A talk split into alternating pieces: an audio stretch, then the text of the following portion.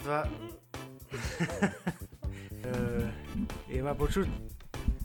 Tak, vážení diváci, vítajte pri historicky prvej živej diskusnej epizóde podcastu Millennials. Je to pre nás veľmi špeciálna epizóda, to z viacerých dôvodov. Ten prvý je, že my sa vlastne prvýkrát od začiatku nášho podcastu vidíme s našimi, s našimi hostiami naživo, keďže vznikol v období pandémie, takže toto je pre nás veľmi nová, čerstvá skúsenosť. No a ten druhý dôvod je, že sa hlásime z Medzinárodného divadelného festivalu Istropolitana projekt, ktorý organizuje Divadelná fakulta VŠMU. Presne tak, Frky, a keďže sme v divadelnom prostredí, ktoré je mimoriadne inšpiratívne a tvorivé, ale aj v školskom prostredí zároveň, tak sme si podľa toho zvolili, zavolali aj hosti, ktorí v ňom dennodenne fungujú. A teda ja sa veľmi teším, čo sa dnes podozvedáme. A keď už sme pri tom, Kika, ty máš aký vzťah k divadlu? No ja by som chcela ešte k úvodu takto podotknúť, e, že keď sa mi podarí aspoň jedenkrát do roka prísť na Slovensko, tak ja si frčím po záhorácky. Takže pozdravujem všetky múzy, pani Sibilu a myslím, Maťa, že ti ponúkam celkom solidný priestor pre kritiku. No a k tomu divadlu, Frky, keď sa teda už pýtaš, ja som taký bežný divák, že ja idem, vieš, na nejaké to divadlo, na nejaký festival, niečo sa mi páči, niečo nepáči, niečo sa mi teda vôbec nepáči. Ale som teda plnokrvný ochotník a tento rok som aj rozbehla svoju recitačnú kariéru. A v mojej kategórii som ja a aj taká veľmi dôstojná pani uh, Melania, ktorá je teda už dôchodkynia a ktorú teda, touto cestou aj pozdravujem, pretože tento rok myslím, že to spolu naozaj roztočíme na krajskom kole. No dobre, ty plnokrvník. A keď už máš takéto skúsenosti, nerozmýšľal si niekedy nad tým, že by si sa venovala divadlu aj profesionálne? Že by si sa napríklad prihlásila, čo ja viem, na VŠMU? Mm, nie. A vieš prečo? Neviem. No sú tam také dva faktory. Poprvé, neviem, čo by som tu robila. A po druhé, že si vôbec neviem predstaviť, čo by som robila potom. No úprimne to si ani ja neviem predstaviť, ale možno sa to dnes zmení, vieš, možno si usporiadaš myšlienky, možno prehodnotíš čo ďalej, pretože tu máme nie jedného, ale rovno troch hostí a každý z inej oblasti, ale všetkých spája to, že sú z VŠMU. A aj ty. Tak poďme na to. Tak teda vítame medzi nami generáciu mladých pedagógov VŠMU. V prvom rade mi dovolte privítať eh, Martinu, teda pardon, vysoká škola, to sú vážne veci, e, pani doktorku, prodekánku pre štúdium e, pani Martinu Mašlárovú e, Dobrý deň. z katedry divadelných štúdií, pána prodekana a pána docenta Michala Režného z katedstva Ďakujem. a pána doktora Petra Tilajčíka z katedry babkarskej tvorby. Čaute.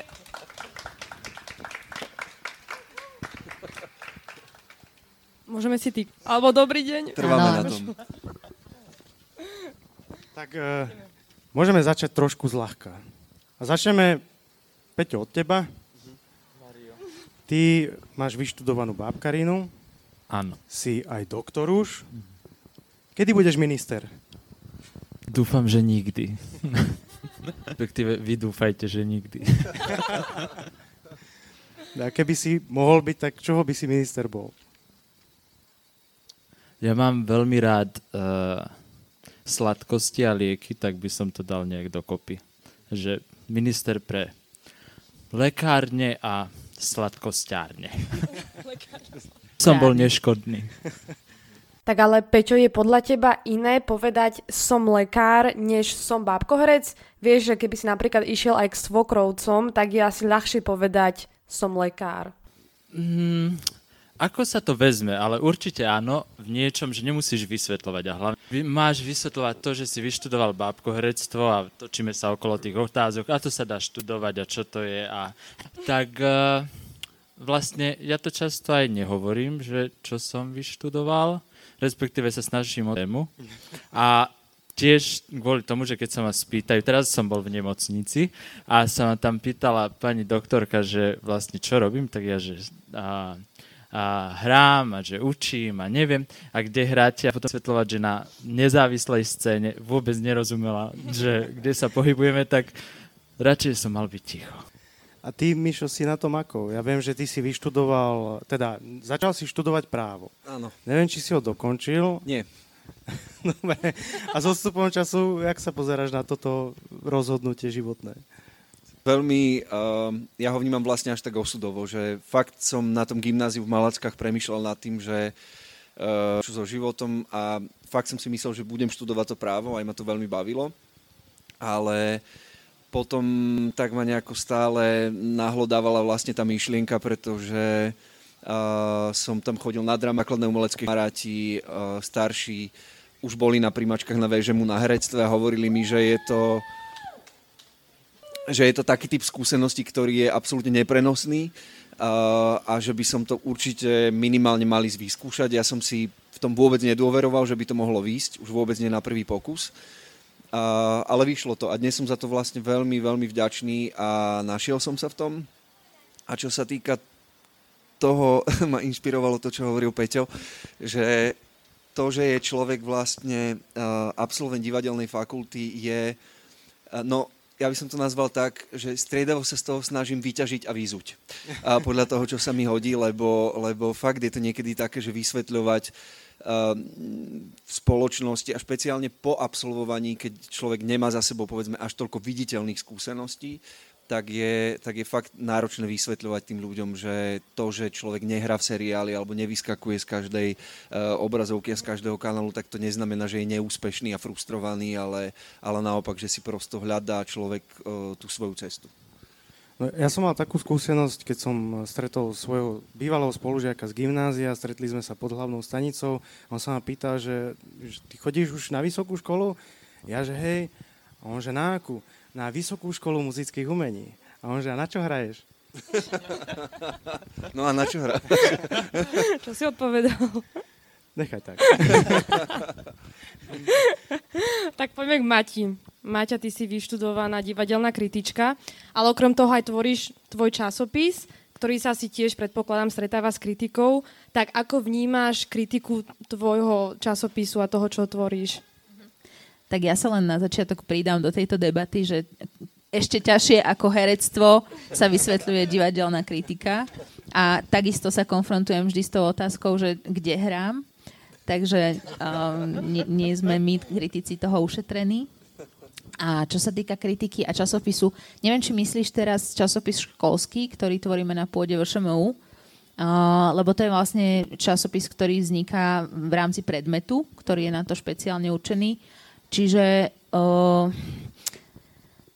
no, takto. Pokiaľ ide o kritiku, ktorá by sa dostávala k nám, tak tá je podľa mňa skôr neexistujúca, že napriek tomu, že my sa snažíme volať po nejakej spätnej väzbe na no, články reflektoru a tak, tak skôr sú to nejaké lajky na Facebooku alebo máme aj Instagram, ale, ale neprišiel zatiaľ za mnou nikto s tým alebo za mojimi študentmi, že o, toto robíte takto a robte to inak alebo nejaká iná spätná väzba, že by sa nám dostávala. Myslím si, že by sme ju veľmi dobre znášali a prijímali, že by sme boli radi, keby prichádzala a keby viacej ľudí sa aj ozývalo, že tak alebo napíšte o tomto, alebo prečo nepíšete o tomto, ale to sa nám nestáva. Ty si naznačila, že ten váš odbor sa ťažko vysvetľuje vlastne.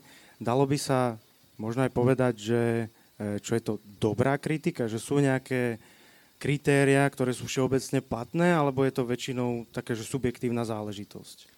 Hej, no tak herci si vždy myslia, že dobrá kritika je tá, ktorá ich pochváli. Áno. a to si myslia samozrejme všetci tvorcovia. A opačne ale uh, asi keď sa rozprávame o tom, že um, čo by mala obsahovať kritika, tak by to mal byť nejaký konštruktívny pohľad, že snažím sa aj ja svojich študentov viesť k tomu, že by to nemali byť uh, nejaké dojmy alebo taký ten laický pohľad páči, nepáči, ale že by to malo byť založené na nejaké argumentácii a tá argumentácia by mala byť postavená na, povedzme, znalosti kontextu, na znalosti toho konkrétneho, uh, povedzme, dramatického textu, že by tam, alebo je dobré, keď, povedzme, ten kritik si ide pozrieť tú inscenáciu aj viackrát, že ju nenapíše uh, nenapíše tú kritiku len z jedného videnia, jedného predstavenia, lebo to sa tiež môže uh, veľmi výrazne líšiť predstavenie od predstavenia, ale samozrejme to nie vždy sa dá. ale teda snažím sa študentov viesť k tomu, aby uh, si dokázali odpovedať na otázku, prečo si to myslím. Nielen, že myslím si toto, alebo uh, mám taký a taký pocit z toho, ale že prečo a vyargumentovať vlastne to prečo aj v tej kritike. To je podľa mňa dôležité. Čiže vy reálne učíte kritické myslenie, ste predbehli dobu v podstate. No reálne áno, no. Ale tak to je všetky umenovedné odbory, alebo teda tie umenovedno-kritické smerujú k tomu kritickému mysleniu. Mm-hmm. A myslíš, že, že sú kritici konzistentní? Že napríklad máme nejaký ochotnícky súbor a ako sa má ten súbor o, vysporiadať s tým, keď dostane pozitívnu, ale aj negatívnu negatívny feedback v rámci jednej postupovej súťaže. Napríklad my máme s tým taký pekný zážitok. Áno, tu sa ozýva že... skúsená ochotníčka, to mi je jasné, no, že to zažila. tam si bola ty v tej porote, takže... A ona vám dala ten pozitívny alebo negatívny? tak to si povieme potom, ale... um, no jasné, lebo samozrejme, a to je taká úplne banalita, ale keď sa bude pozrieť 10 ľudí na jedno predstavenie, tak uh, sú inscenácie, ktoré sú povedzme príjmané univerzálnejšie a sú inscenácie, ja som teraz sa vrátila z medzinárodného festivalu, zrovna som nebola na tomto konkrétnom, ale teraz už budem, ale bola som v Plzni a až neuveriteľne diametrálne odlišné pohľady mm-hmm. na mhm. niektoré inscenácie vznikli a tie diametrálne odlišné pohľady môžu súvisieť s tým, že niekto má iný, povedzme, no samozrejme je tam vkus, ktorý hrá rolu, Uh, samozrejme je tam nejaký vedomostný background. Uh, niekto, povedzme, má rád uh, francúzsku prózu z 19. storočia a keď sa inscenuje Balzac, tak uh, ho to ohromí len preto, lebo sa inscenuje Balzac a niekto sa pozerá zase na iné kritéria a preto uh, hľadá, povedzme, iné, uh, iné aspekty v tej inscenácii. Čiže, ale rozumiem, že je to metúce a môže to byť aj pre tvorcov metúce, ale zároveň je to dobré podľa mňa v tom, keď vzniká uh, nejaká polemika alebo vzniká viac názorov, že práve je nejaká diskusia, ktorá uh, môže aj tých tvorcov nejakým spôsobom nabudiť k inému uvažovaniu mm-hmm. o tej mhm. inscenácii, aj spätne, alebo potom o nejakých ďalších svojich uh, budúcich dielach. A myslím si, že tá diskusia je dôležitá. To je práve to, čo je mi, mne trochu ľúto, že málo kedy vlastne vznikne, že tá diskusia, uh, alebo často je to o tom, že u nás už nie je taký veľký priestor na to, aby sa písalo o divadle, alebo aby sa diskutovalo o divadle, čiže často sa príjme, uh, že napíše sa jedna recenzia do jedného časopisu a vnímame to ako nejaký pohľad na tú inscenáciu, ale napríklad z toho historického hľadiska, keď sa pozrieme o 20 rokov na tú inscenáciu, tak vlastne nebudeme vedieť ju vnímať v nejakom komplexe pohľadov, ale budeme mať iba jeden záznam o tej inscenácii, že toto si myslel konkrétny tento kritik a nebudeme vedieť, či si to uh, myslel oprávnene alebo neoprávnene, alebo nebude 20 ďalších mm-hmm. textov, ktoré to porovnajú. No a jak pri, tom, pri tej tvorbe tej kritiky si aj nejakým spôsobom uvedomujete alebo narábate s tým, že môžete ovplyvniť možno aj osud toho súboru, lebo my sme teraz asi dva týždne dozadu, keď bola scenická žatva, tuším, e, boli svetkami jedného hodnotenia, ktoré bolo dosť ostré v istom momente a že či to vlastne nie je aj signál pre ten súbor, že, že hm, asi toto nie je dobrá cesta a že či to vôbec robiť potom. No, toto je taká citlivá téma, že niektorí hodnotitelia alebo niektorí tí kritici, povedzme, ale nie sú tam v tých platformách a porotách len kritici, tam sú väčšinou aj praktici. A niekedy sú možno oni zvyknutí, to je zase iná generácia, ktorá bola zvyknutá na iný spôsob komunikácie, na iný spôsob uh, spätnej väzby, možno na takú väčšiu otvor, alebo teda tá otvorenosť by mala byť aj, aj medzi nami, ale uh, ale niekedy si neuvedomia, že to ich prísne hodnotenie je postavené na kritériách, ktoré dajú aplikovať skôr na profesionálne divadlo a nie až tak na to neprofesionálne. Čiže ak sa bavíme teda o tejto konkrétnej sfére, tak my sa vždy, alebo teda ja osobne, keď to mám tak povedať za seba, tak sa vždy snažím dať najavo, že to, že to teraz nevyšlo pri tejto konkrétnej inscenácii, neznamená, že to nemôže výjsť Jasne. pri tej ďalšej. To je jedna vec. A druhá vec je aj tá, že uh, a myslím si, že pri tom ochotníckom divadle sa to darí ešte o čosi viac ako na tej profesionálnej pôde.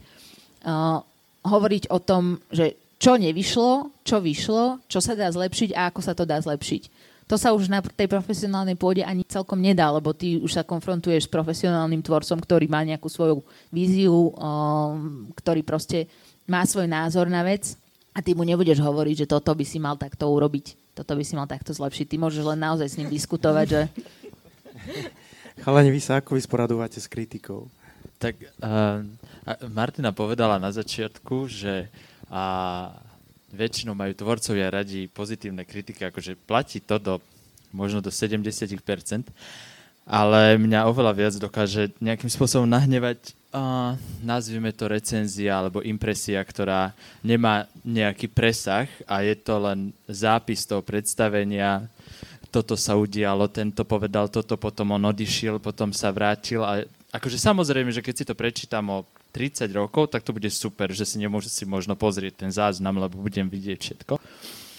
A preto akoby, keď je tá recenzia dobrá, tak som schopný prijať aj negatívnu a hlavne veľakrát si uvedomujem uh, v tých niektorých inscenáciách a dielach, že to niekde škrípe. Dokonca som mal aj predstavenia, keď vyšla negatívna kritika, tak som sa tomu aj potešil, lebo vlastne sa tam naplnili tie moje mm, slova, ktoré som adresoval iným vyššie položeným ľuďom a v rámci svojho helockého prístupu len vykonávateľa herca, keď som bol v takej nejakej pozícii a neboli prijaté, takže ja milujem kritiku. A milujem kritikov, ale musí to byť um, konštruktívne, a nemôže to byť len také lážo plážo, dačo, že sa, si vylajem srdiečko, lebo mňa to nezaujíma. Ak sa kamarátime, tak ma to zaujíma, že povedz, ale keď to len niekto len tak impresívne napíše, jak máme tie kritiky v niektorých denníkoch, týždenníkoch, že sú to, to nie sú kritiky, to nie sú recenzie, to je impresia istého bla. Skončil som, bodka. Ďakujem. Ja mám inak taký pocit, že kritici a teoretici že oni tak žijú v takých rôznych vrstvách, že tak vnímajú veľmi veľa symbolov a často sa aj rípete v takých veciach, ktoré sú pre nás akože úplne že nepodstatné, čo je až obdivujúce niekedy. Ale povedz nám teda, že ako potom vyzerá tvoj bežný praktický život. Tak e, ono treba povedať, že byť kritikom neznamená byť uh, zamestnaný ako kritik, že neexistuje kritik, ktorý by bol vlastne iba povolaním kritik a venoval by sa iba tomu, aj keď sú niektorí, ktorí sa tomu venujú povedzme intenzívnejšie, ale väčšinou je to popri nejakom inom zamestnaní. Takže ja mám ešte okrem tohto školského, že učím a, a mám tu nejakú administratívnu úlohu, tak mám aj pod sebou časopis KOT, kde mm-hmm. som vlastne redaktorka, čiže to je moja tiež pracovná náplň.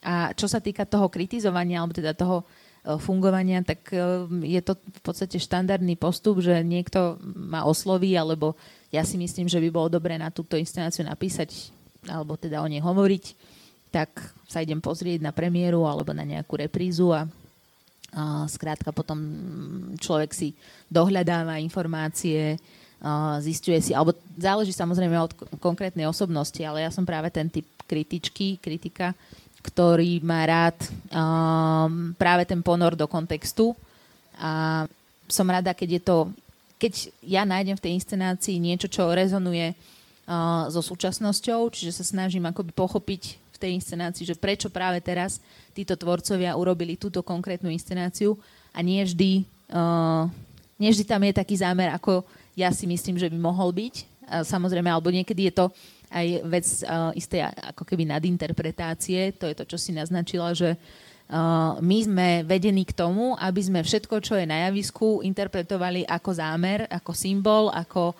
metaforu, ako skrátka nejaký režijný kľúč. A keď uh, to tak nie je, že niekedy proste sa niekto nezámerne potkne alebo niekto nezámerne prehodí repliku a ja to pochopím, že to bol taký zámer a zrazu mi to proste zacvakne, že aha, toto je výborný nápad, lebo tak toto funguje a napíšem to do kritiky a potom sa samozrejme tvorcovia na tom smejú, že ale veď my sme len zabudli nakúpiť spotrebný tovar alebo niečo, hej? Že rekvizita nám, sa nám minula, alebo ja neviem, ale to už bohužiaľ ten kritik vlastne nevidí, alebo nevidí za štandardných okolností nevidí do toho zákulisia. To bol stručný opis bežného života kritičky, ďakujeme.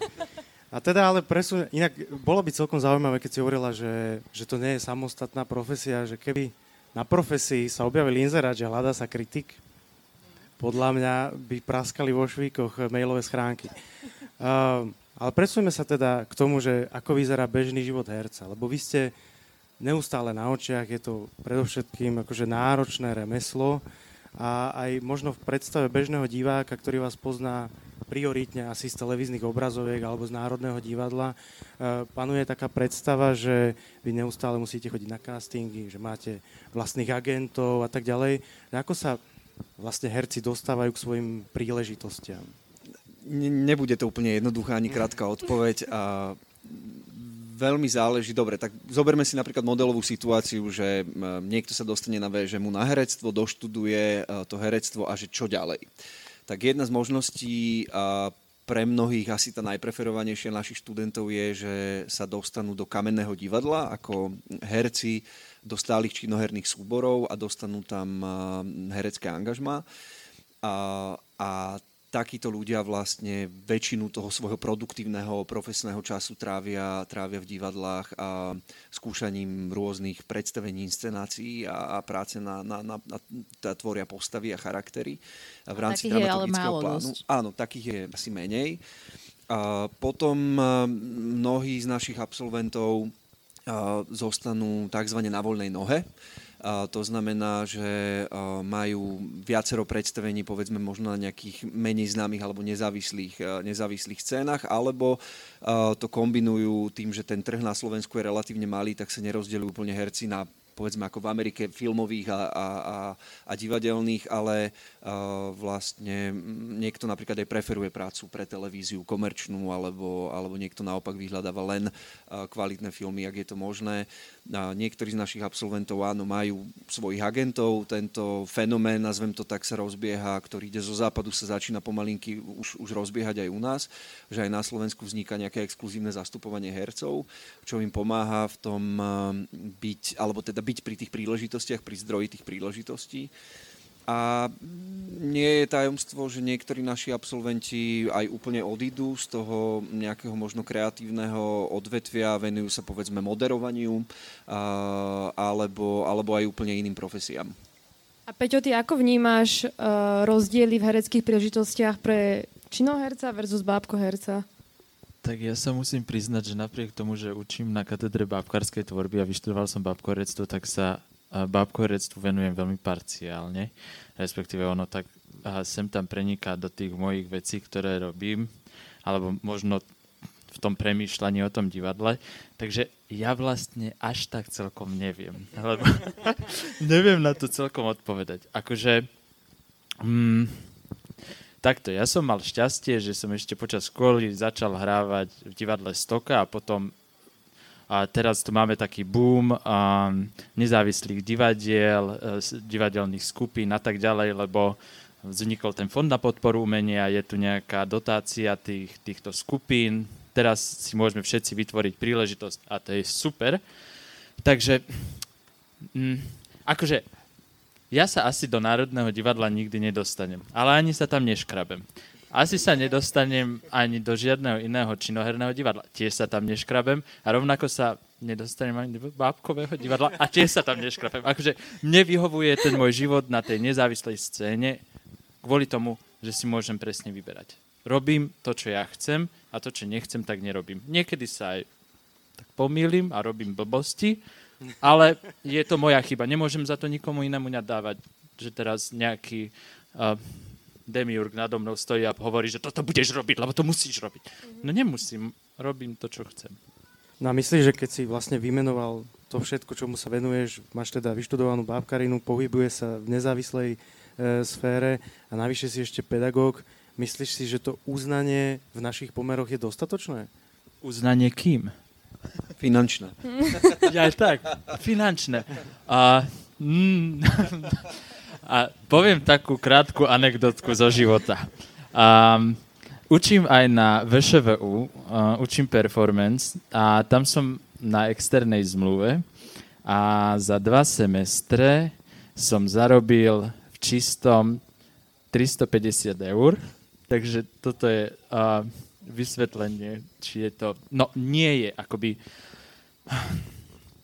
Nie je to dostatočné, že musíš Ale akoby, jen že behať. ešte.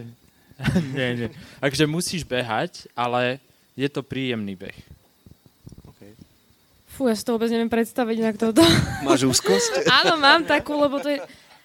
To sa nezobudíš s takým pocitom, že jeda, že neviem, že teraz napríklad mesiac mi nič nevyšlo, že tento mesiac naozaj musím zapracovať, aby napríklad som mal teda aj tie financie alebo niečo také. A zobudiť sa nezobudím, skôr s tým zaspávam.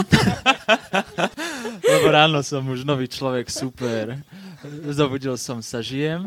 Ale akože sem tam s tým zaspávam. A tiež aj kvôli tomu, že keď som bol mladší, tak uh, uh, som naskúšal aj za sezónu, ja neviem, 10 inscenácií. A teraz, keď už som starší a prišla táto korona a zrazu mám za sezónu už 4 inscenácie, tak som vyklepaný z toho, mm-hmm. že čo budem robiť. Ale, ale skrátka, tie peniaze sú a vlastne nikde v žiadnej veľkej knihe nie je napísané, že ja musím robiť len herectvo.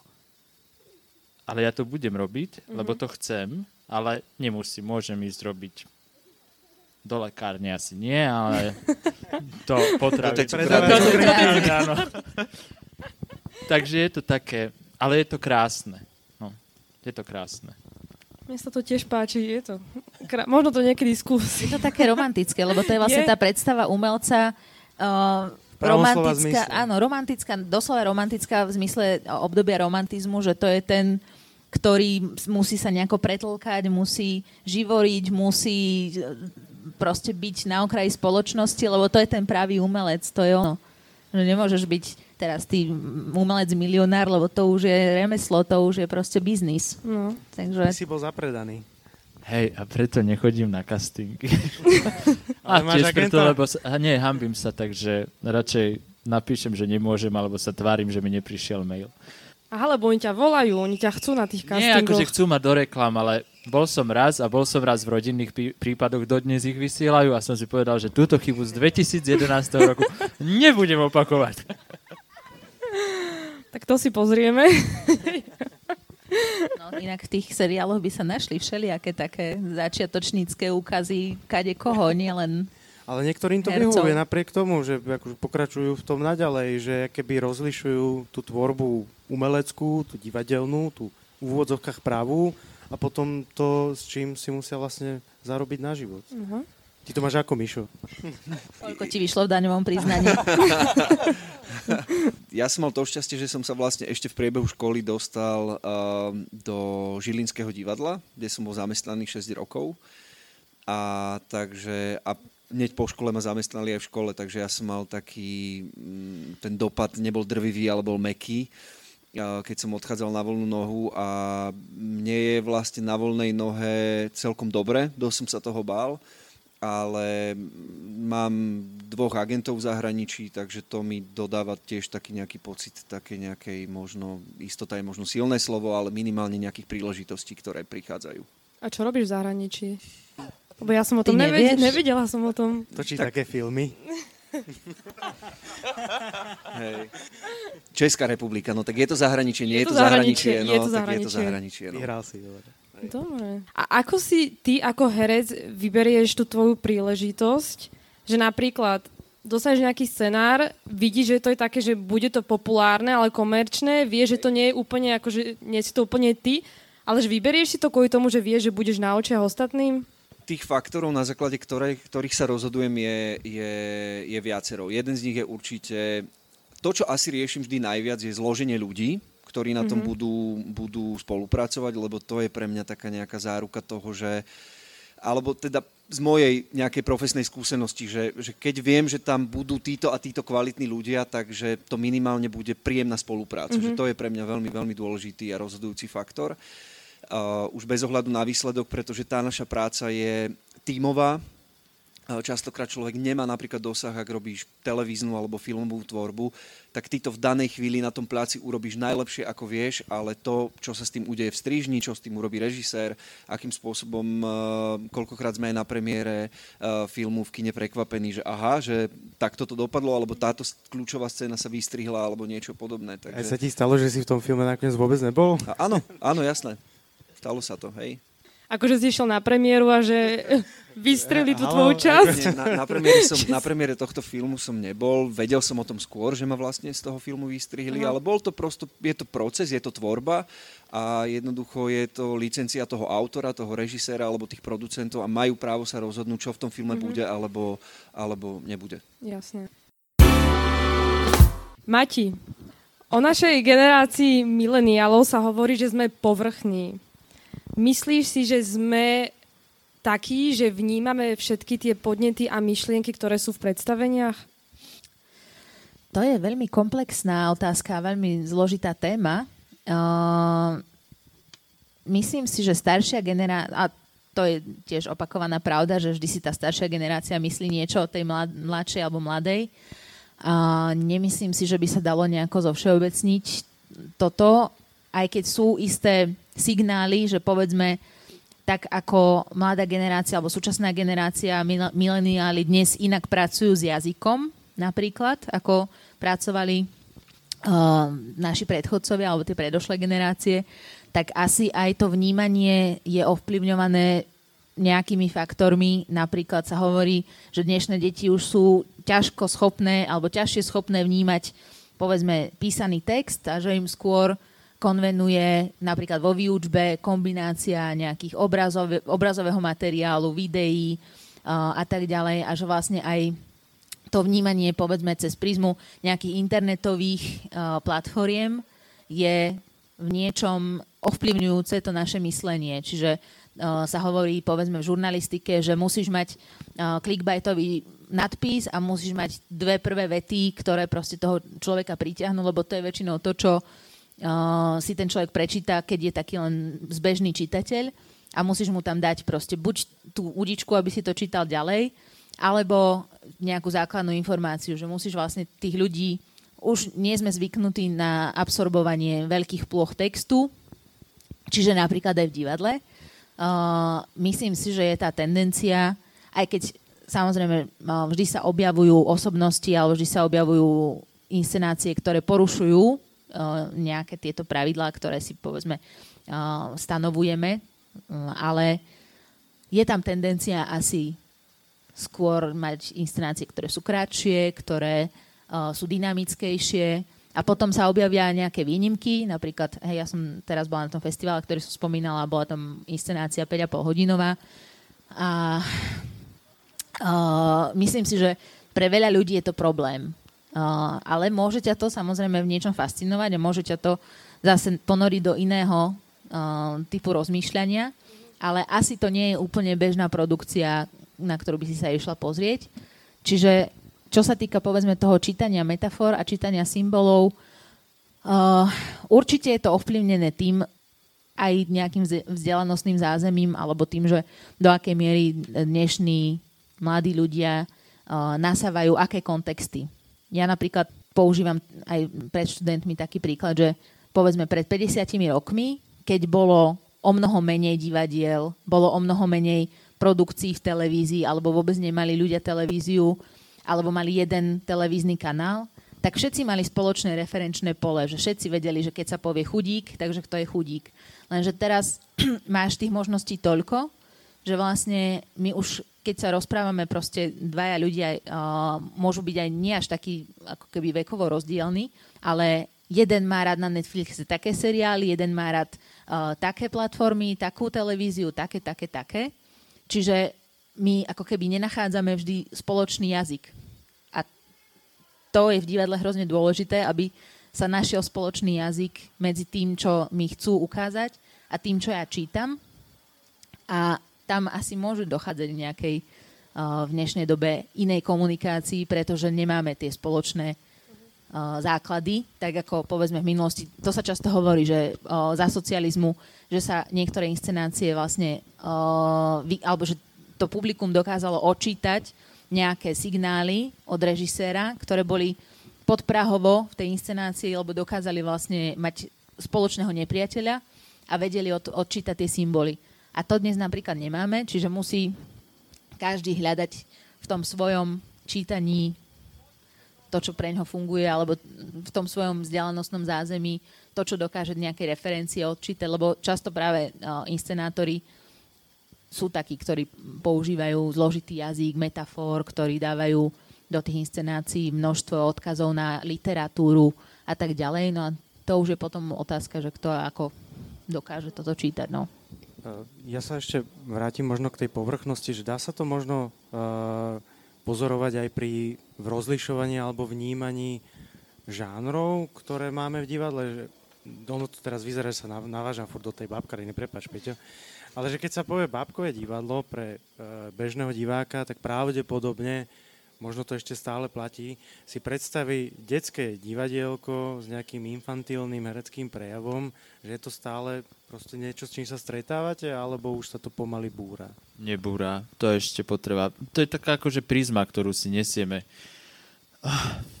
z toho socializmu vlastne, keď sa v 48.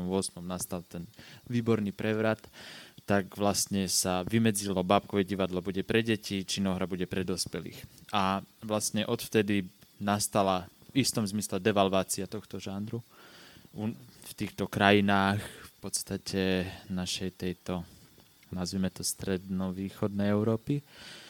A bude ešte trvať pár, možno aj 10 rokov, kým 15, ja neviem, kým sa to zmení, ten pohľad. Akože postupne sa mení, lebo a, prichádzajú tvorcovia, ktorí už začínajú tvoriť nielen pre deti, ale aj pre dospelých, a, alebo generačné divadlo, že, respektíve, že pre celú tú rodinu. Um, ale nie je to jednoduché, lebo ešte stále sa v niektorých tých divadlách alebo zo skupeniach bábkových, bábkarských a sa stále ešte drží vlastne tá, tá podbízivosť, tá nejaká mm, čučuli, mučuli, ne, neadekvátne vodenie, škaredé bábky, neestetické, gíč, gíč na gíč, hej, takže ešte to tak nie je. Takže je tam tá prízma, keď sa povie bábkové divadlo. Ale ja napríklad musím povedať, lebo uh, teraz stále operujem s tou Plzňou, kde som bola na festivale, ale najväčšie moje zážitky divadelné z tohto ročníka festivalu boli z divadiel Drak, divadiel Alfa a divadla, no, naivní divadlo Liberec, čo sú bábkové divadlá. A často sú to aj inscenácie pre deti, ale sú tak invenčné, tak proste geniálne, koncepčne vymyslené, že s prepáčením nejaký lupa 5,5 hodinový, dobre, ale ja som bola uveličená najviac práve z týchto babkárskych inscenácií a to, Jasné, že je tam nejaké klíše, že no, bábkové je pre deti a, a to je skôr nie o tom, že čo sa robí, že to nie je uh, otázka toho, aké produkcie vznikajú, ale otázka toho vnímania väčšinovej spoločnosti. Čiže to treba prenastaviť, to treba zmeniť.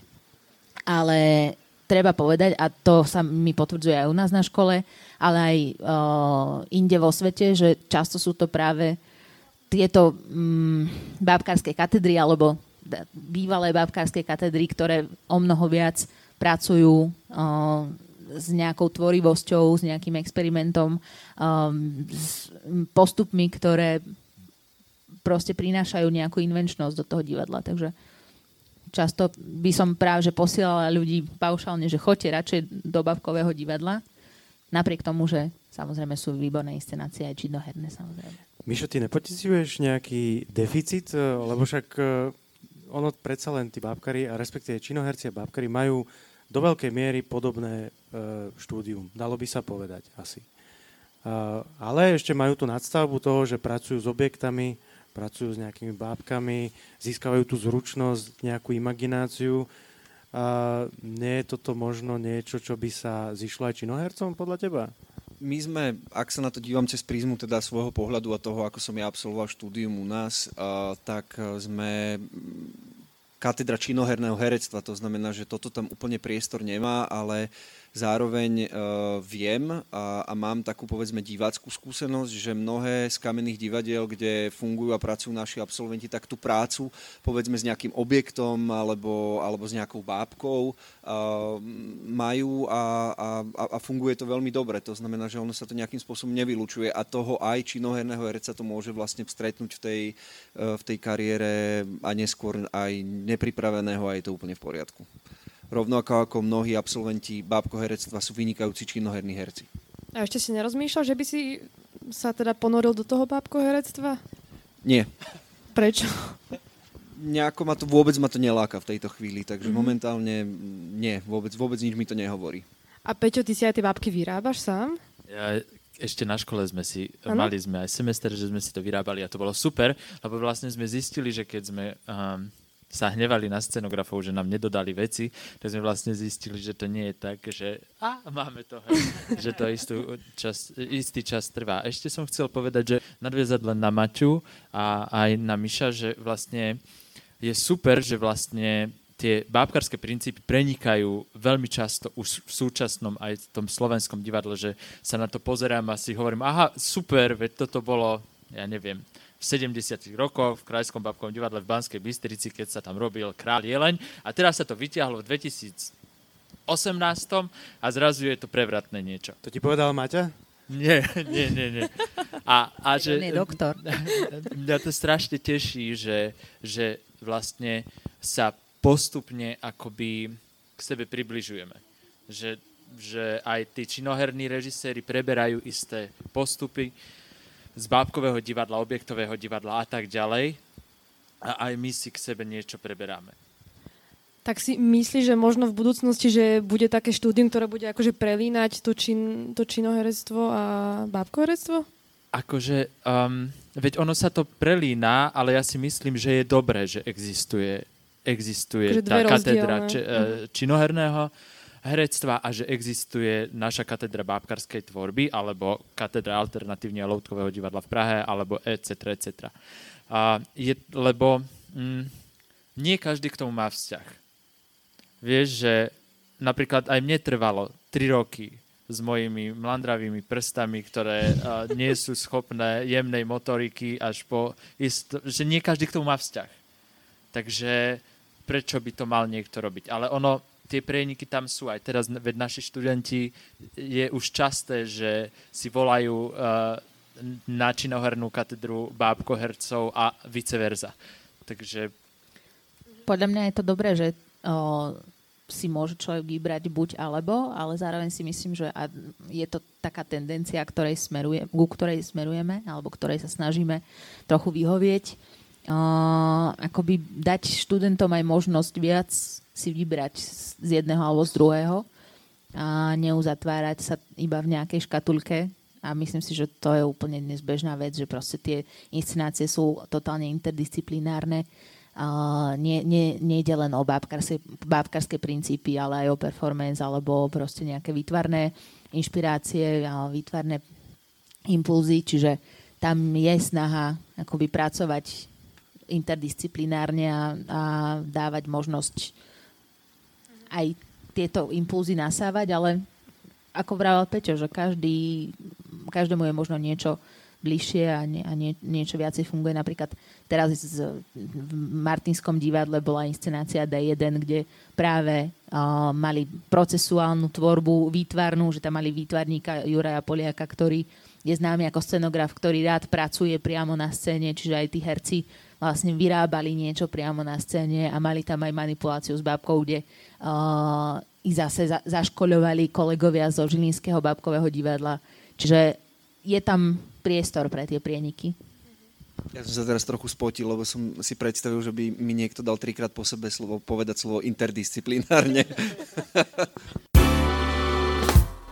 Presuňme sa k tomu vášmu poslaniu, byť pedagógom. Uh, myslím si, že keď ste išli na školu, tak každý z vás mal istú víziu toho, čo chce dosiahnuť. Tak ako sa teraz na to pozeráte s odstupom času? Ste spokojní? Teraz je otázka na to pedagogické pôsobenie alebo na to, že či som ja ako kritička naplnila svoje poslanie kritičky. Hej, na tú tvoju víziu budúcnosti, vlastne keď si išla na školu, Aha. tak si si nejak predstavila, ako to bude vyzerať a ako sa na to pozeráš teraz. To bola veľmi hmlistá predstava asi na začiatku. A musím povedať, že ja považujem za osobný úspech, že vôbec som ostala pri tom povolaní, ktoré som vyštudovala, lebo to tiež nie je, napríklad trh nie je taký veľký, aby dokázal absorbovať, absorbovať každý rok uh, 10 kritikov. Napriek Ale tomu... Facebook to zvládne, akože absorbovať, to je v pohode. Facebook to zvládne, aj nejaké online platformy, ale, ale uh, naozaj na teatrológia um, sa akože nedá robiť masovo. Nie je to, že by sme na našej katedre dokázali vychrliť alebo my by sme aj dokázali, ale vlastne by, si, by sa tí ľudia nemali kde uživiť. Čiže uh, z tých ročníkov, ktoré končia, že povedzme z desiatich ľudí alebo zo šiestich ľudí dvaja sa venujú tomu, čo vyštudovali, tak to už je relatívne dobré číslo. A ja som teda jeden z tých, ktorý sa venuje tomu, čo vyštudoval. Takže to je fajn. A ja som za to vďačná, ale zároveň si myslím, že by som sa vedela venovať aj všeličomu inému, mm-hmm. čiže neberiem to ako uh, také osudové, ako sú kolegovia, povedzme Karol Mišovic, ktorého asi via, viacerí tu poznáte, poznajú, uh, ktorý, pre ktorého je to absolútne jeho zmysel fungovania, proste má ten... Uh, že tam, tam sa podľa mňa podarilo to, že nie, niečo, na, na niečo je človek, že sa narodil ako teatrológ a on je te, teatrológ a to je úžasné. A ja som sa podľa mňa nenarodila ako teatrologička, alebo nenarodila som sa preto, aby som bola teatrologička a kritička, ale zároveň som veľmi rada, že som pri tom ostala. Chalani? Mne sa najprv vynorila m, mm, úplne taká spomienka na to, že keď ma prijali na herectvo, že aká to bola eufória, vôbec som nepremýšľal nad tým, že čo bude, e, čo bude ďalej. Ale potom jasné, že keď sa blíži koniec toho štúdia, tak človek premýšľa, že kam sa podeje a mal som to šťastie, že som sa dostal do toho Žilinského divadla, ale zároveň ma od začiatku veľmi bavila tá myšlienka, že by som na škole zostal, minimálne, že by som sa dostal na doktorantské štúdium, alebo že sa o to pokúsim a že by som, že by som sa naučil vlastne ešte niečo viac. Vlastne ma celkom desila tá myšlienka, pretože mi na škole bolo dobre, že z toho prostredia odídem. Takže, takže preto to tak prirodzene vlastne vyplynulo, že uh, som sa s mojou ročníkovou vedúcou Milkou Vašariovou tak nejako rozprával o tom a ona mi ponúkla tému, že by som teda u nej mohol robiť doktorát. A hneď po škole ma zamestnali, z čoho som bol vlastne v šoku, lebo, lebo väčšinou uh, katedra herectva mala takú tendenciu, že vyžaduje dlhšiu praktickú skúsenosť s tým divadlom, než sa človek dostane vlastne k učeniu, takže v tomto uh, to považujem za obrovsk, vlastne veľmi som za to vďačný a považujem to za veľké privilégium. A tiež považujem za obrovské šťastie v tom nadviažem na Maťku, že vlastne je šťastie, že sa tým, tým herectvom môžem živiť, lebo vôbec to nie je, vôbec to nie je samozrejme, vôbec to nie je ľahké a, mnohým našim absolventom sa to prosto nepošťastilo. Človek, často aj študentom hovorím, že ono niekedy ten niekedy je to viac o tých príležitostiach, ktoré dostanete, ako o tom, koľko, koľko toho talentu človek vlastne má. Že toto je niečo, čo nedokážeme úplne ovplyvniť a je to záležitosť nejakého, neviem, náhod, osudu, Boha, Stretnutí vesmíru. v doske. Stretnutí v doske, ale ale že nie, nie je to niečo, čo viete vlastne pevne nejako uchopiť do rúk a, a viesť ten svoj, doviesť ten život svoj akože k úspechu. Na rozdiel od tých, ktorí si urobia vlastné divadlo, alebo teda majú... Kedy, kedy bol ten moment, že vám docvaklo, že aha, veď ja som vlastne pedagógom na VŠMU a som, mám teraz 10 ľudí v ročníku a teraz im musím niečo odovzdať a musím sa im venovať a formovať ich do budúcna. U mňa ten pocit zodpovednosti bol vlastne nejako od začiatku prítomný, že to, to mám pocit, že, že, že, tam, že tam stále niekde vo mne rezonovalo.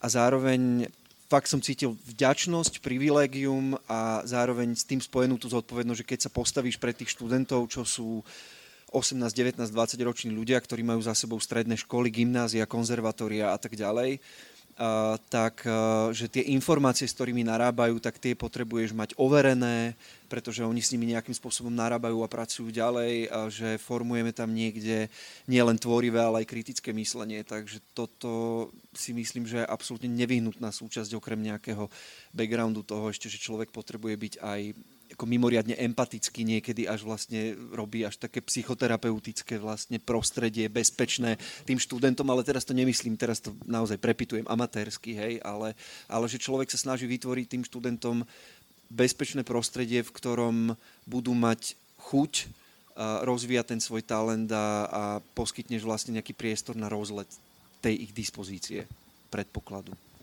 Vy ste vlastne boli tiež študenti a teraz ste pedagógovia a viete, že ako študenti vnímame prednášky, ktoré sú mimoriadne inšpirujúce a veľmi zaujímavé, ale na druhej strane sú prednášky, ktoré sú také ako v aby som povedala, že úplne zbytočné. Uh-huh. Tak Vy ako vnímate vaše prednášky? Pre, ja si zase dovolím slovo, mi napadlo. Ja tvrdím, že 70% mojej práce je uh, ten entertainment okolo, mm-hmm. že prosto človek to nejakým spôsobom akože roztlieskáva, aby, aby, lebo z každého predmetu podľa mňa vieš veľmi rýchlo vyrobiť voprus. Že to je, to je veľmi jednoduché. Ale urobiť to takým spôsobom, aby to tých študentov vlastne bavilo a tak to tvrdím, že 30% učí, učím a 70% robím vlastne tú zábavu okolo, aby, aby, aby tí študenti na tie, na tie prednášky a predmety radi chodili, aby ich to, aby ich to bavilo. Čiže ty máš slobodu si tam pridávať tie ve- veci do tej osnovy, ktorá je zadaná? Ja konkrétne ju mám. Ty ju máš. Ja neviem, či je to oficiálne, ale ja ju mám.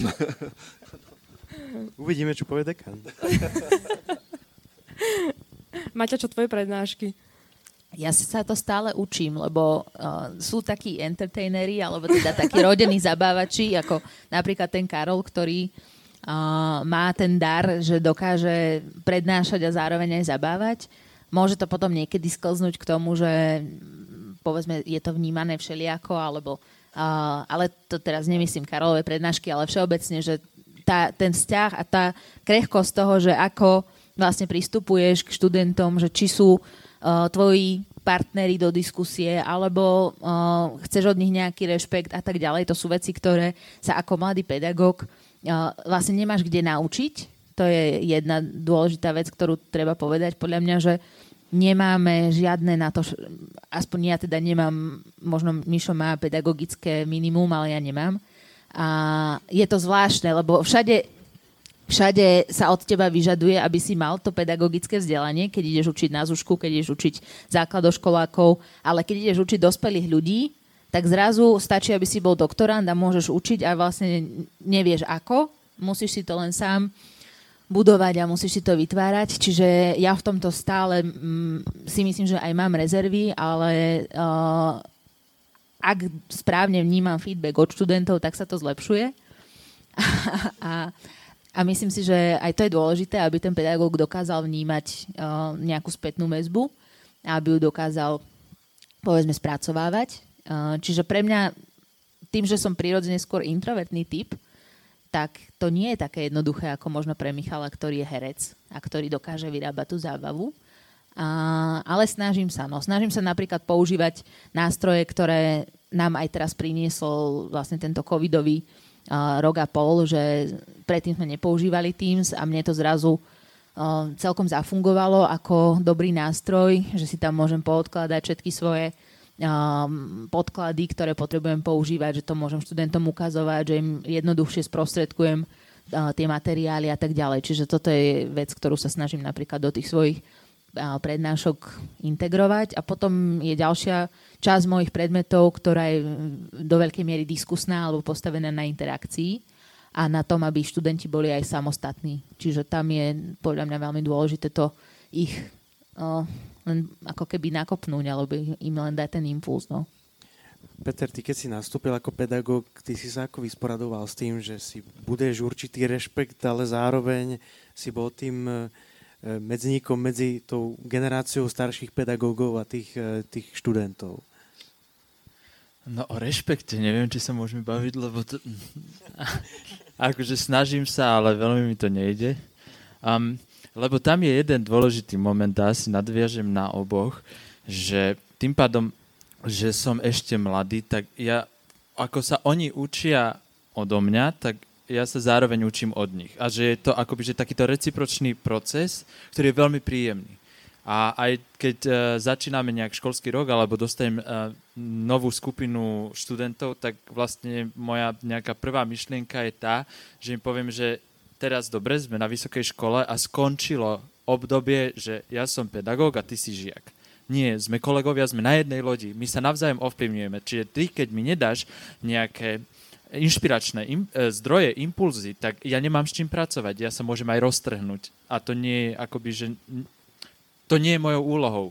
A ja, ja sa nevnímam ani ako učiteľ, ani neviem, ja sa skôr vnímam ako nejaký mentor, tútor, ktorý možno učiť 10% a tých 90% je, že sa snažím naviesť niekam toho študenta niečo mu ukázať, lebo naozaj v tom divadle alebo v bábkoherectve alebo aj v herectve, že je veľmi malé keď učíš hereckú tvorbu alebo bábkohereckú tvorbu, je malé pemzum toho, čo ty môžeš naučiť. Ja jasne, ja môžem naučiť, ako správne chytiť do ruky bábku, ale dostaneš inú bábku a bude to úplne niečo iné, aké to bude marioneta alebo javajka, ale bude úplne, môžem ja trošku budovať uh, ten vzťah, ale ty keď to v sebe nemáš, tak ja sa môžem aj roztrhnúť. Čiže preto ja sa vnímam naozaj ako len nejaký ten koordinátor a ten, ktorý otvára a tie myšlienkové prúdy a dáva im impulzy k inému premyšľaniu, ktoré je možno absolútne odlišné od toho môjho, ale je to super, lebo je to ich. A vtedy je najvyšší čas rozdávať cukríky. Áno, alebo ja by som ich mal príjmať. Študenti, počuli ste? Inak toto bolo také veľmi zaujímavé pre mňa, že vlastne ty máš nejaký predmet, máš tam tých študentov a že vlastne oni, keď ti nedajú ten podnet, Alebo tak ten ako, to, ako to uchopíš? No, ten... tak to je, to je na nervy mne. Ja, mm, ja mám takú vlastnosť, asi zlú, aj uh, keď sme sa rozprávali na vyhodnoteniach semestra so študentmi, keď som si pýtal od nich spätnú väzbu, že uh, keď nastáva toto, že ja od nich nedostávam impulzy, lebo buď nestíhajú, alebo sa im nechce, alebo neviem, všehomír niečo priniesol do cesty, tak uh, ja sa dokážem veľmi rýchlo nahnevať, kričať, uh, uh, byť uh, pasívne agresívny, ale... U mňa by si ten rešpekt potom vybudoval, si hovoril, že ho... Nie, no veď práve sa dostávam k tomu, ale nie som v tom dôsledný. Lebo zároveň mne je vtipne samému zo seba, že pred piatimi rokmi ešte tam isto, kde ty teraz stojíš, som robil toto isté.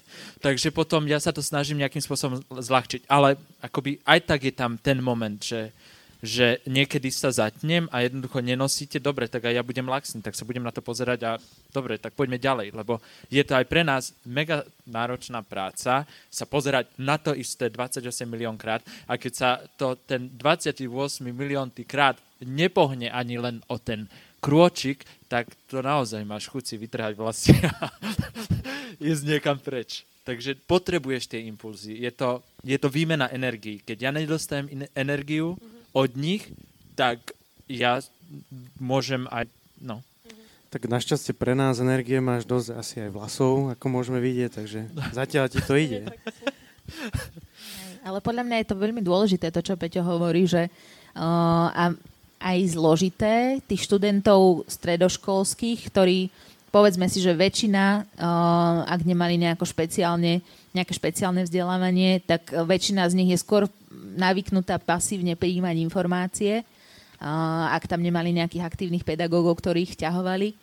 Čiže povedať si, že ideme byť partnermi, ideme byť vlastne kolegami alebo teda ľuďmi, ktorí budú jeden druhého počúvať a, a ovplyvňovať, je veľmi dôležité, ale zároveň je to dôležité aj potom udržať práve v tej rovine, že aby to nesklzlo k nejakému, uh, nejakej laxnosti alebo k tomu, že tak uh, my sme teraz kamaráti a to znamená, že nemusím niečo robiť. Čiže t- nastavovať toto vôbec je veľké umenie podľa mňa.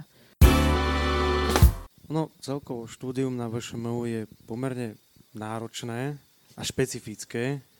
Ale absolvent by mal mať asi nejaké isté hodnoty a istý vkus, tak ako napríklad lekári, keď skladajú Hipokratovú prísahu, tak možno aj ten študent na konci štúdia by mal neviem, spraviť nejakú, alebo odprísať, že nebude tvoriť napríklad gíč.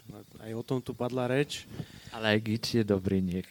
Tak oni slúbujú niečo na no. promociách. To je presne, že uh, mm, nema, mm, nemali by sme vytvárať uniformných ľudí. Čiže ja by som nemal natlačiť svoj vkus na niekoho. Môžem trošku poupravovať vkus, že keď sa niekomu páči, ja neviem, um, uh, Murko a Hanička, alebo ja neviem čo, tak uh, im vysvetli, že dobre, sa to páči, ale dá sa to trošku pomeniť. Čiže tam je dôležité, aby oni si vyberali ten vkus. A keď to bude robiť, je to jeho cesta. Myslíš si, že keď je človek dobrý herec, je automaticky aj dobrý pedagóg? To isté platí vlastne aj na kritiku. Je určite veľa dobrých hercov, ktorí by neboli vôbec dobrými pedagógmi a naopak. A práve, že často je to aj tak, že je dobrý pedagóg, ale možno nemá také výsledky v divadle, hej, že a, a je to pochopiteľné, že potom sa zase stretávame s tým fenoménom, že niekto je dobrý herec a je vyťažený a nemá taký priestor preto, aby mohol byť na škole. Čiže je to taký paradox, že vlastne chceli by sme tu mať tých najlepších ľudí, ale oni ne, reálne nemajú čas na to, aby tu boli. Takže a, a zase si nemyslím, že by najlepší herec bol najlepší pedagóg. Určite nie. Ani najlepší kritik alebo teatrolog. Napriek tomu, že možno uh, aspoň teda moji pedagógovia boli aj výborní teatrológovia, výborné teatrologičky a boli aj dobrí pedagógovia, ale nie je to pravidlo. Michal, ty si spomínal za, za to herectvo, že to je vlastne jeden uh, študijný odbor, ale ako ste už spomínali, tak v praxi ich je viacero. Máme tam napríklad muzikálového eh, babkoherca alebo dubbingového herca. A je teda ten absolvent pripravený na, na to vlastne, na tieto výzvy v živote, že napríklad sa ne, neuchytí ako babkorec, tak musí skočiť možno niekam inde. Že toto širšie uplatnenie, ako to potom vyzerá? ja si myslím, že jednou z najväčších devíz a výhod uh, našej školy, alebo ak budem hovoriť o, o našom odbore, je, že je veľmi, veľmi, veľmi, veľmi prakticky zamerané. To znamená, že ten študent je uh, do praxe pripravený. A uh, už horšie je to potom, keď sa má ísť napríklad prihlásiť na, na úrad práce po štatniciach, že tam už, tam už trošku pokulhávame v tých, akože v tých praktických uh, schopnostiach.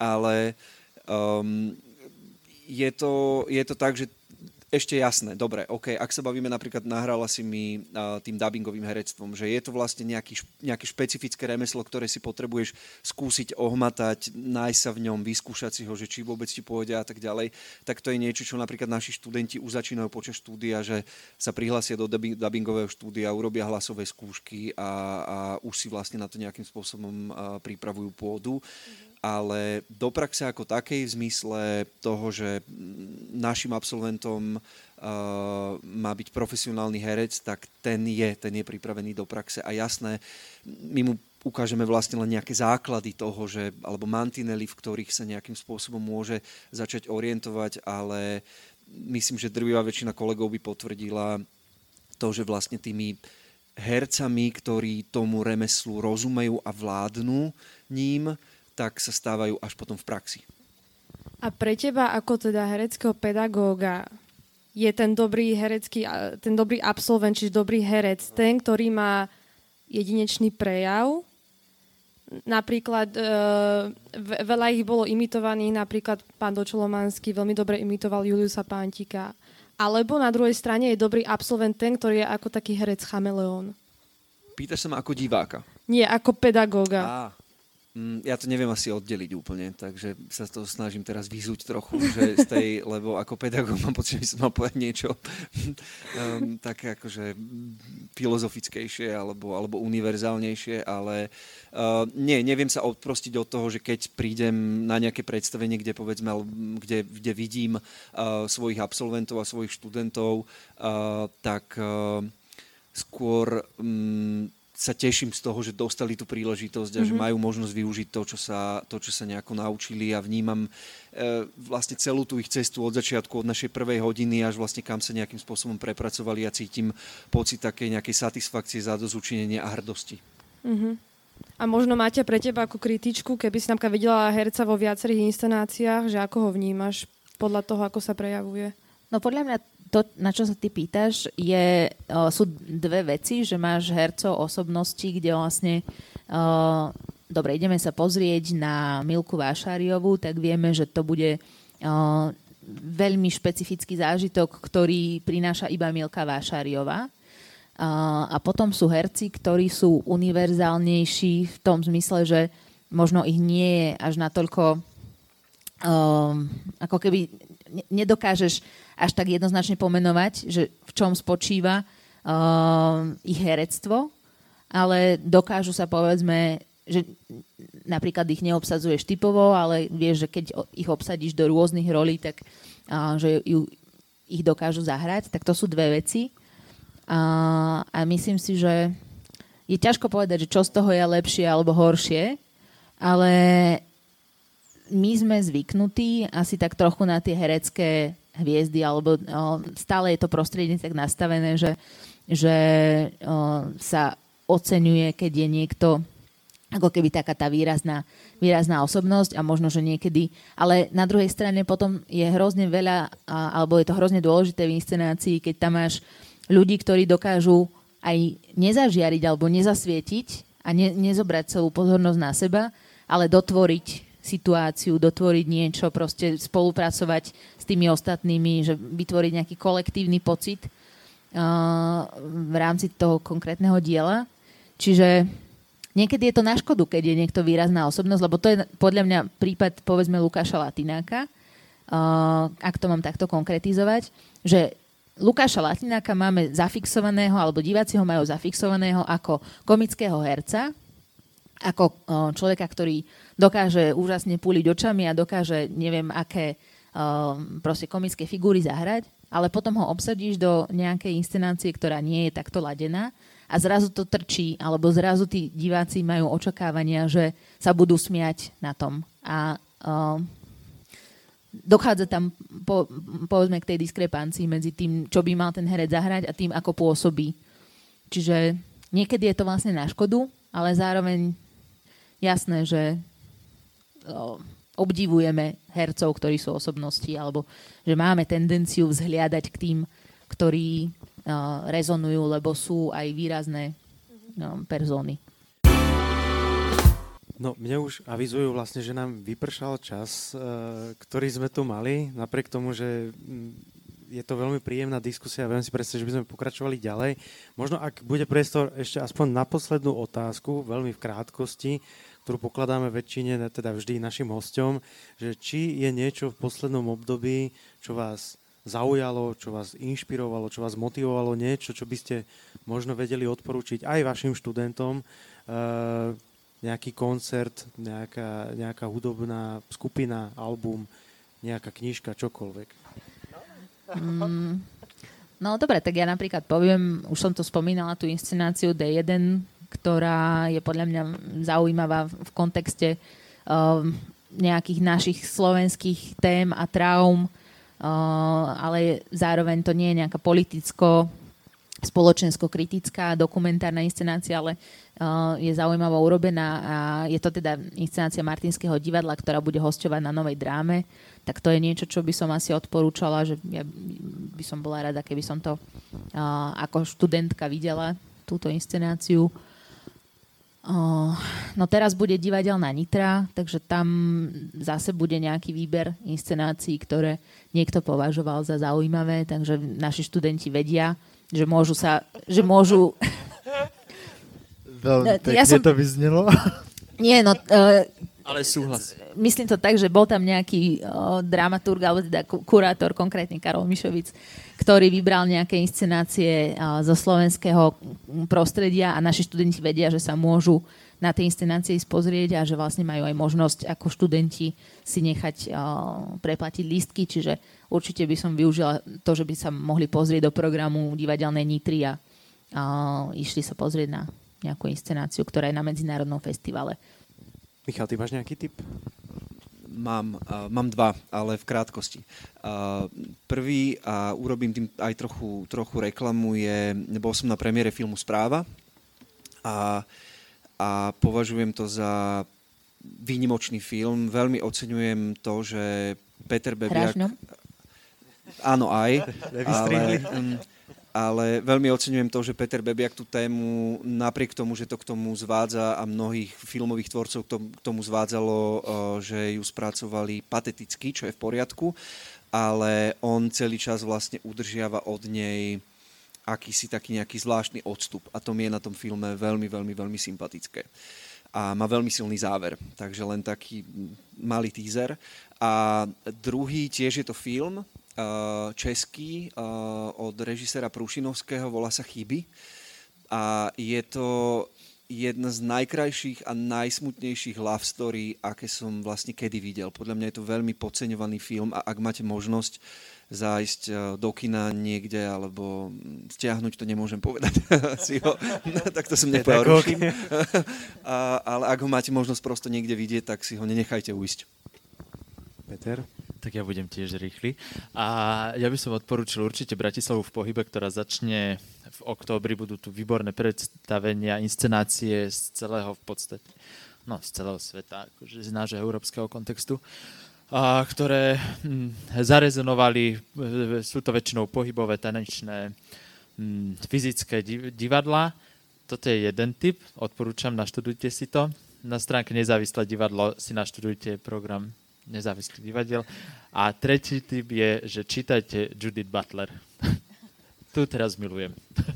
A ešte mám typ z bábkového divadla neviditeľný inscenácia Výborná. pre, pre decka v podstate, ale ja som bola tiež uveličená na dotykoch a spojeniach, takže aj do bábkového divadla treba ísť, bratislavského. Dobre, no veľmi pekne ďakujeme jednak za príjemnú debatu, jednak za to, že ste prijali naše pozvanie a jednak, že sme mali možnosť sa s vami teda rozprávať práve my. Uh, takže ďakujeme. Toto bola jedna z mnohých epizód podcastu s názvom Millennials. Všetky epizódy môžete nájsť na mo- všetkých možných platformách, ako je Podbean, Apple Podcast, Google Podcast alebo Spotify. Spotify, pardon. Spotify. Množné číslo, vieš. Nájsť nás môžete na YouTube a ak sa vám náš podcast páčil, budeme veľmi radi, ak nás budete sledovať aj na sociálnych sieťach, na Facebooku a na Instagrame. Ak máte nejaké otázky, prípadne nejaké tipy na témy a hosti, pokojne nám napíšte mail na millennials.podcasty.gmail.com Tento podcast vznikol v spolupráci s divadlom Falangír z Malaciek, čím teda pozdravujeme našich kolegov z divadla. Ďakujeme veľmi pekne a prajeme všetkým poslucháčom a najmä teda aj divákom, ktorí nás prišli pozrieť a pozdravujeme ešte raz z Medzinárodného divadelného festivalu Istropolita na projekt 2021. Ďakujeme. Ďakujeme. Ďakujeme. Ďakujeme. Ďakujeme. Tak ako by ďakovania nebolo dosť, tak ďakujem aj ja podcastu Millennials, ktorý sme práve mohli vidieť